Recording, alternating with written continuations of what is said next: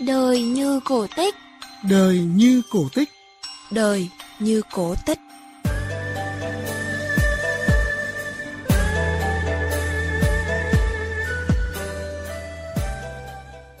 Xin chào quý vị và các bạn đang theo dõi chương trình Đời như cổ tích phát trên sóng FM tần số 96,5 MHz và website vov2.vn. cái ờ, dạng tật khuyết tật vận động và chấn thương cột sống thì về sức khỏe nó cũng có rất nhiều những cái ảnh hưởng. Cái việc mà ngồi nhiều nó sẽ dẫn đến cong vẹo cuộc sống. À, khi mà cong vẹo cuộc sống thì nó sẽ lại dẫn đến một số những cái bộ phận nó sẽ bị chèn ép. Quý vị và các bạn thân mến, sau một tai nạn, anh Phạm Việt Hoài ở thành phố Hà Nội phải ngồi xe lăn vì chấn thương ở cột sống và đôi chân. Dẫu vậy, anh vẫn làm được những điều tưởng chừng chỉ có trong chuyện cổ tích. Không chỉ tạo công an việc làm cho hàng chục người khuyết tật thay đổi số phận, anh Hoài còn góp phần quảng bá văn hóa Việt Nam với bạn bè quốc tế. Hơn 6 năm nay, chị Nguyễn Thị Minh Thủy luôn coi Kim Việt, công ty sản xuất thú nhồi bông chất lượng cao nằm trên phố Trung Văn, quận Nam Từ Liêm, Hà Nội là tổ ấm của mình. Bởi tại đây, mỗi ngày chị đều tìm thấy niềm vui trong công việc cũng như cuộc sống. Em ở nhà em vụ nấu cơm nước cho mẹ thôi. Công việc ở đây thì em cắt này, may, nói chung là ở đây rất là nhiều công việc nữa. Các bạn ở đây đều rất là vui tính, ờ, rất là thoải mái nữa. Đây thì em vui, Do khả năng nghe bị hạn chế nên chị Thủy phải bỏ dở việc học. Xin việc nhiều nơi, chị đều bị từ chối vì không trình độ bằng cấp. Gia cảnh lại khó khăn nên suốt thời gian dài chị cảm thấy cuộc sống như đi vào ngõ cụt. Mãi đến khi được giới thiệu vào Kim Việt, được cầm tay chỉ việc để tạo ra những con thú nhồi bông, chị mới bớt đi những suy nghĩ tiêu cực. Hơn thế, công việc còn đem lại cho chị thu nhập đều đặn, bình quân khoảng 4 triệu đồng một tháng để trang trải cuộc sống. Anh Kiều Tuấn, người phụ trách việc thiết kế, tạo mẫu các sản phẩm cho Kim Việt cho biết, chị Thủy chỉ là một trong số gần 30 lao động của công ty là người khiếm thính. Tất cả đều có sự thay đổi rất lớn từ khi trở thành thành viên của Kim Việt. Nếu như trước kia họ luôn có cảm giác là người thừa trong xã hội, thì giờ đây ai nấy đều thấy mình vẫn là người may mắn khi vẫn còn khả năng lao động, tự nuôi sống bản thân. Yếu tố tạo ra sự thay đổi đó là từ môi trường làm việc luôn tràn ngập yêu thương, đoàn kết và sáng tạo. Đặc biệt, đó là lạc quan và đầy nghị lực từ người sáng lập ra mái ấm này, anh Phạm Việt Hoài. Bản thân anh Tuấn cũng vì nể trọng ý chí, nghị lực cũng như tâm huyết với việc sản xuất thú nhồi bông, con đường mà anh Hoài đã chọn nên đã gắn bó với Kim Việt suốt 5 năm nay.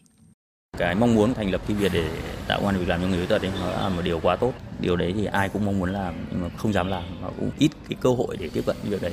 Khi mà mình tiếp cận với các anh ấy thì mình thấy việc này nó rất là hay và nó có khả năng phát triển tốt, bền vững được thì mình dần thân và đồng hành cùng mình. Mà một phần là nó cũng xuất phát từ cái, cái trong cái tâm tâm của mình là rất mong muốn làm một cái điều gì đó cho cộng đồng người khuyết tật và đây chính là cái cơ hội rất là tốt khi mà được song hành cùng anh Hoài làm việc này. Mình nghĩ là con người anh Hoài đầy sự nỗ lực nó nó chính là cái sáng suốt trong điều hành và cái bản lĩnh vì anh dám sống với nó anh dám vận hành nó anh dám đương đầu với nó vì vận hành một doanh nghiệp bình thường đã khó khăn lại là một doanh nghiệp xã hội Quý vị và các bạn thân mến, tạo nên một sản phẩm chất lượng đã khó, song làm thế nào để người tiêu dùng đón nhận còn khó hơn. Bởi sản phẩm chứa đựng giá trị cao thì không thể có giá rẻ. Thế nhưng anh Hoài đã làm được điều đó.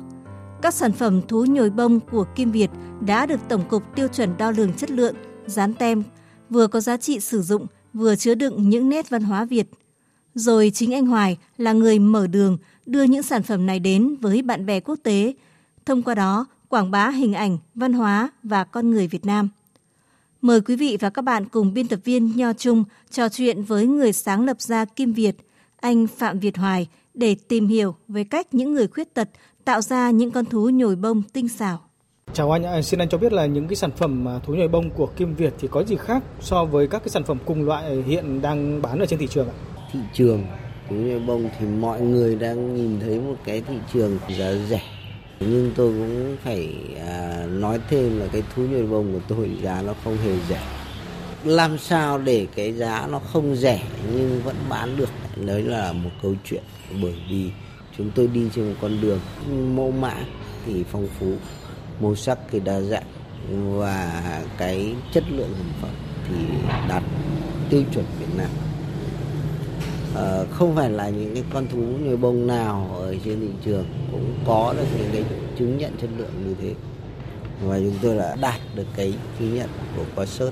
Khi đạt được chứng nhận qua sớt thì luôn luôn họ sẽ duy trì cái phần kiểm tra 6 tháng một lần họ sẽ đến và họ thử lại tất cả những cái mẫu mà chúng tôi sẽ sản xuất ra. Họ bốc ngẫu nhiên và đi test nó sẽ có hai phần test là test cơ lý và à, hóa lý. À, hóa lý là những cái việc như vải bông rồi tất cả những cái phụ kiện có làm kích ứng da có làm hại đến sức khỏe của người tiêu dùng hay không cơ lý thì nó có nhanh rách hay không, nó có bền hay không, đấy đấy là một số những cái tiêu chí cơ bản. Và có qua test sâu hơn nữa thì chỉ có họ họ mới kiểm nghiệm được. Họ có những cái phòng thí nghiệm riêng. Và được chứng nhận bởi qua sớt thì có nghĩa rằng cái sản phẩm của chúng tôi đạt tiêu chuẩn Việt Nam. Và mỗi sản phẩm của Việt thì là một tác phẩm nghệ thuật đúng nghĩa những sản phẩm tinh xảo nhưng mà lại được làm ra từ bàn tay của những người khuyết tật thì à, anh và các đồng nghiệp đã phải làm thế nào để họ có thể à, cho ra được những cái sản phẩm theo yêu cầu của mình ạ? Có một số những bạn điếc ở trong xưởng thì uh, họ có được đào tạo nhưng họ không tìm được việc làm. Uh, những cái bạn đó thì khi mà vào công ty thì các bạn ấy sẽ học và tập luyện nó nhanh hơn. Còn những cái bạn mà không có tay nghề và nếu như những cái đợt công ty cần người, thì chúng tôi cũng sẽ thuê giáo viên để dạy các bạn những cái bước cơ bản trước. Sau đó thì những cái bạn trong xưởng, các bạn ấy sẽ dạy và nâng cao tay nghề dần dần. Và cũng rất may là những cái công sự của tôi, những cái người mà đã đồng hành với tôi trong rất nhiều những năm qua, thì à, có hai bạn là anh Kiều Tuấn và anh Viết Dũng thì lại là những cái người mà được học từ trường mỹ thuật công nghiệp. Thì đó là những cái con người đã được đào tạo chính quy và khi mà các anh ấy có những cái ý tưởng sáng tạo và lấy những cái văn hóa dân gian của Việt Nam để tạo nên những cái sản phẩm, thì cái điều đó nó có được những cái nét đặc trưng và khi mà cây xuống xưởng và truyền lại cho các bạn ở xưởng để hiểu được những cái cái giá trị truyền thống đó, thì các bạn ấy làm ra nó, cái sản phẩm đấy nó rất có hồn.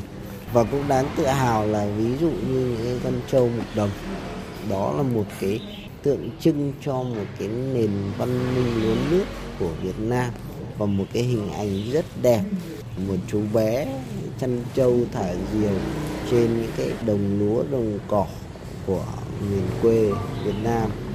Thì đó là một cái hình ảnh nó tượng trưng cho đất nước Việt Nam. Ừ, và cũng được bác Nguyễn Chí Dũng là Bộ trưởng Bộ Kế hoạch Đầu tư đã đặt hàng rất nhiều và tặng cho các bạn bè quốc tế. Bác Dũng có chia sẻ rằng khi bác mang những cái sản phẩm đó đi tặng cho bạn bè quốc tế thì mọi người rất ngạc nhiên rằng uh, có một cái sản phẩm làm bằng vải mà nó lại toát lên được rất nhiều những cái ý nghĩa uh, từ văn hóa cho đến hình ảnh nó lại mang lại được nhiều cái giá trị như thế. À vâng, à, với những gì đã đạt được thì anh có kế hoạch gì cho tương lai của Kim Việt ạ? Với một doanh nghiệp thì à, không bao giờ có cái từ ổn định và không bao giờ có cái sự dừng lại. Bất kỳ cái doanh nghiệp nào nếu như mà muốn tồn tại thì phải luôn luôn phát triển.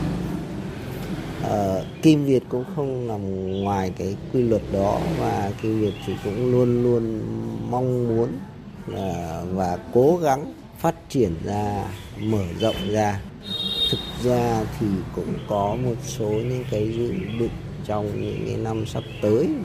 Cái mô hình này có thể sẽ à, được nhân rộng ra những cái thành phố lớn.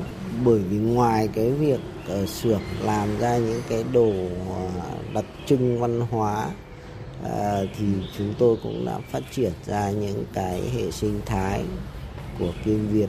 Ví dụ như là một cái phần dịch vụ cà phê thì hiện tại mô hình cũng đã nhân rộng ra được 3 điểm cà phê. Những cái điểm đó là tất cả những cái từ pha chế cho đến phục vụ đều là những người khuyết tật. Và đó là một trong những mô hình cũng khiến cho khách hàng cảm thấy rất là thú vị khi đến gọi đồ uống bằng những cái ờ, ngôn ngữ ký hiệu và giao tiếp với các bạn, với người điếc một cái mảng nữa đó là mảng giáo dục trải nghiệm cho học sinh sinh viên và khách du lịch. Mọi người đến với Kim Việt thì cũng có thể làm những cái đồ thủ công bằng vải, các mặt nạ bồi, tranh rắn vải, từ những cái vải vụn. Họ học ngôn ngữ ký hiệu và còn có thể hiểu được cái giá trị văn hóa của Việt Nam, con người Việt Nam. Xin cảm ơn anh về cuộc trò chuyện. À, chúc anh và những người bạn đồng hành của mình sẽ tiếp tục gặt hái thành công ạ.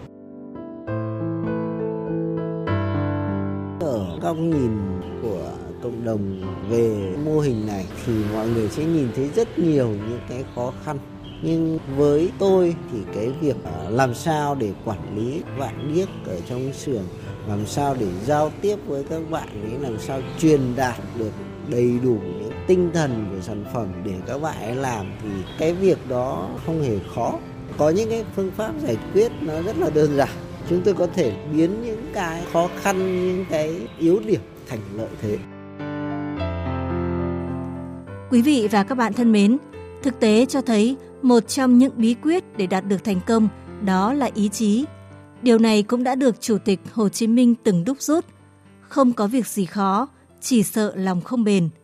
Khó khăn trong cuộc sống không hẳn đã là rào cản, mà là phương thức giúp mỗi người học cách giải quyết để vượt qua. Khi đó, khó khăn sẽ trở thành bước đệm để chinh phục những chân trời mới. Đến đây chương trình Đời như cổ tích xin được kết thúc. Xin chào và hẹn gặp lại trong các chương trình sau.